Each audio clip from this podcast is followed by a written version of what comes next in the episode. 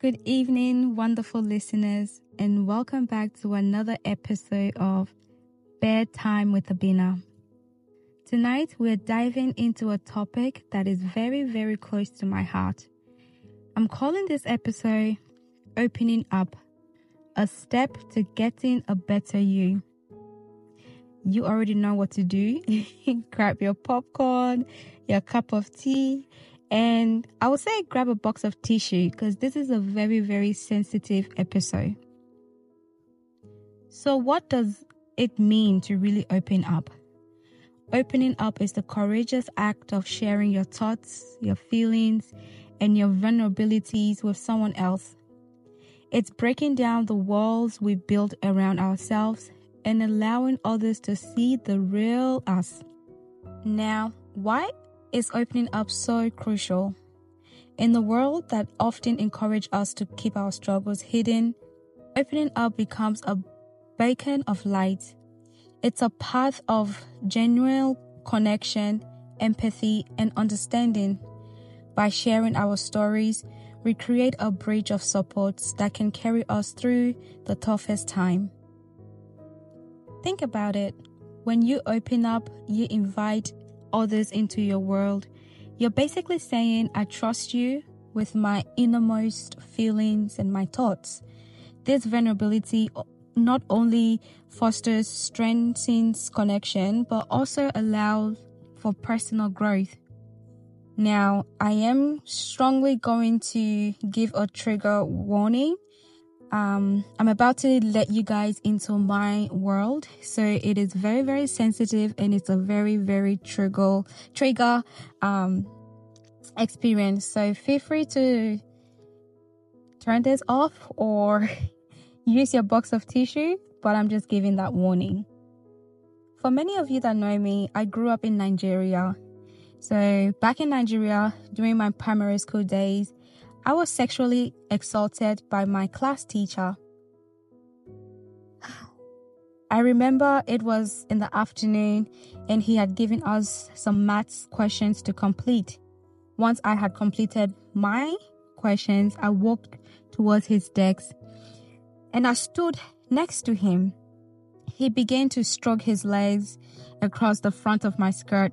At first, I was confused. What's, what's happening?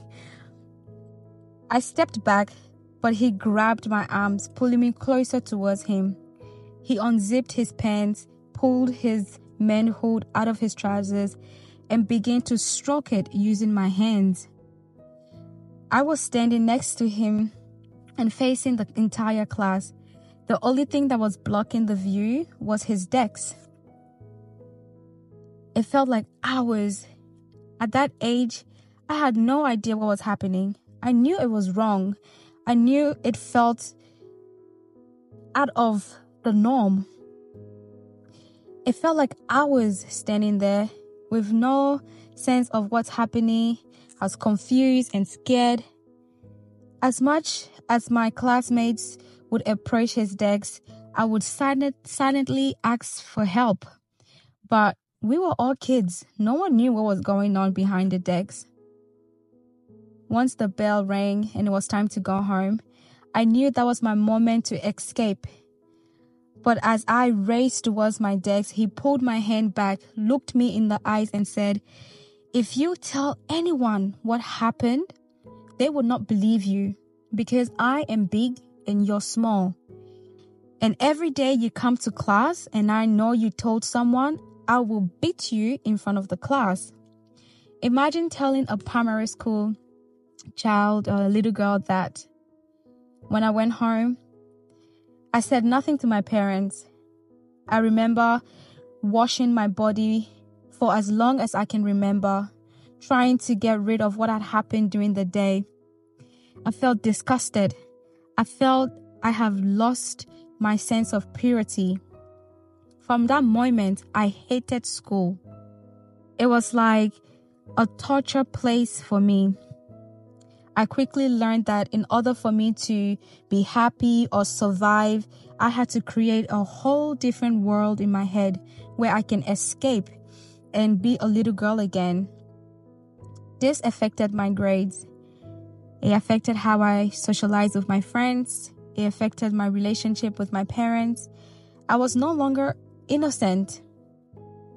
My parents could not understand why a A student all of a sudden was making D and not concentrating in class.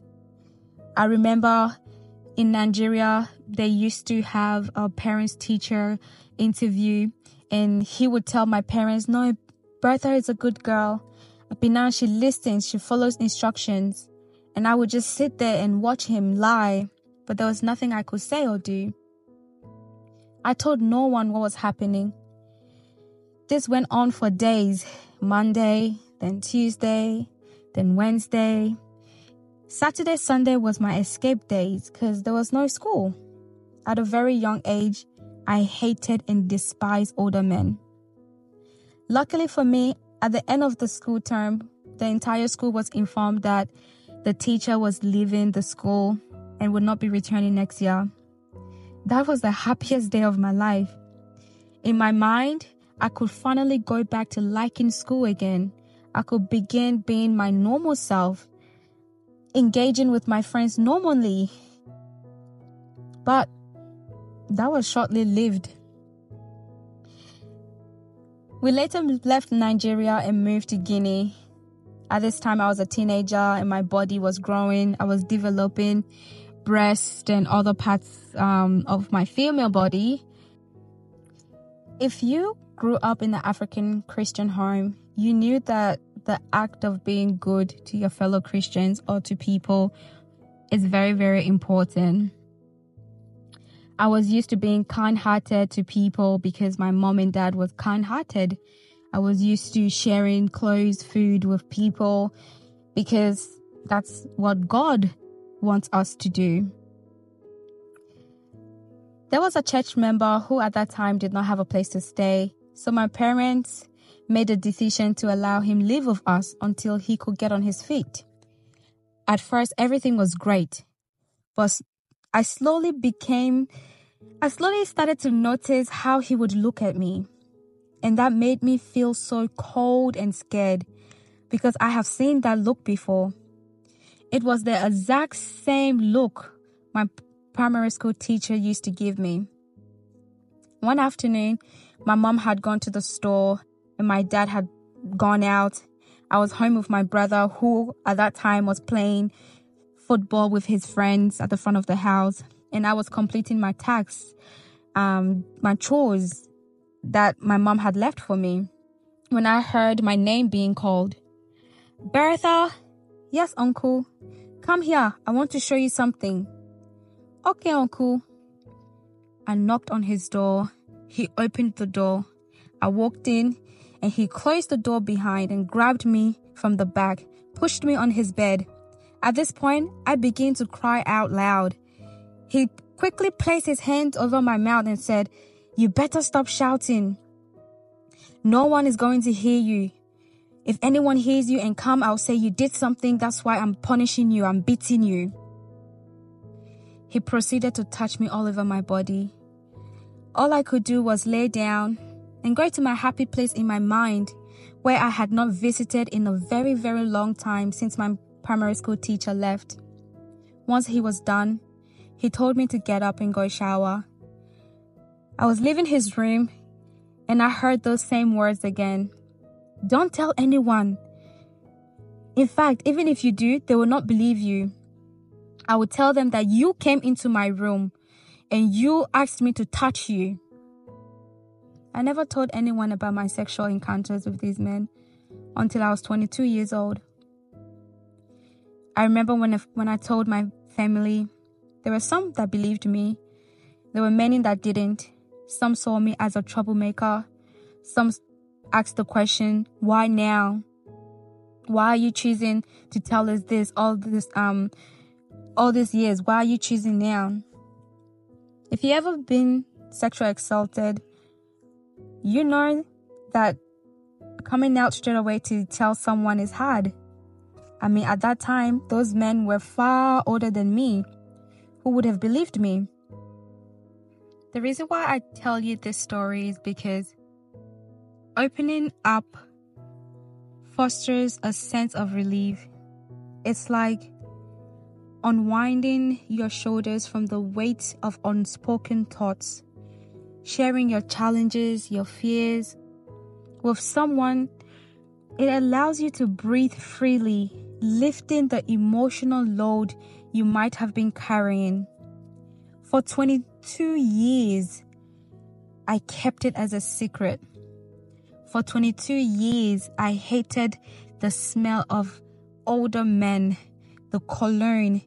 I could close my eyes and revisit every second that I was assaulted.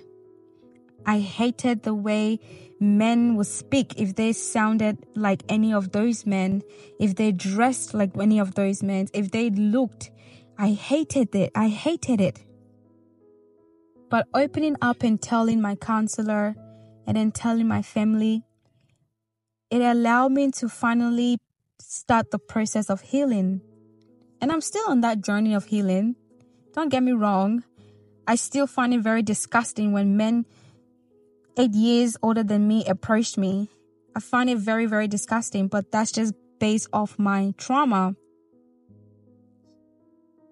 But opening up strengthens relationships, whether it's with friends, family, or partner. Experiencing your true se- your true self character gives some sort of like a deep connection to the people around you. Don't get me wrong, like I said, not everyone will believe you. Not everyone believed me. I no longer speak to so many people in my family because of uh, because of this because I chose to open up. But it's okay. Don't be so focused on who is going to believe you and who is not. It's your journey to a better you. Opening up is also a powerful tool for problem solving. So start small Tell one or two people. Don't be so focused on what they would think about you or how they would see you. Believe it or not, so many of us are walking around with childhood traumas and we have not even opened up about it. I want us to encourage opening up. Maybe do that this week. Take this first step and just open up. It allows you to forgive yourself. It allows you to forgive those people that hurt you. It allows people around you to fully be a part of your world. So, dear listeners, let's encourage openness, not just for us, but for the younger generation, not just in our relationship but within ourselves. Take that brave step tonight. Share a piece of your heart, whether it's with your friend or family member, or even with yourself. It's not easy. Nobody said opening up was ever going to be easy. But in order to be a better you, you have to revisit it and heal. Thank you so much for joining me on this heartful journey tonight. Remember to open up. Remember to welcome the change. I hope you have a good night. Until next time, sweet dreams. And remember, you are never alone on this journey to self discovery. The only person that is stopping you is yourself.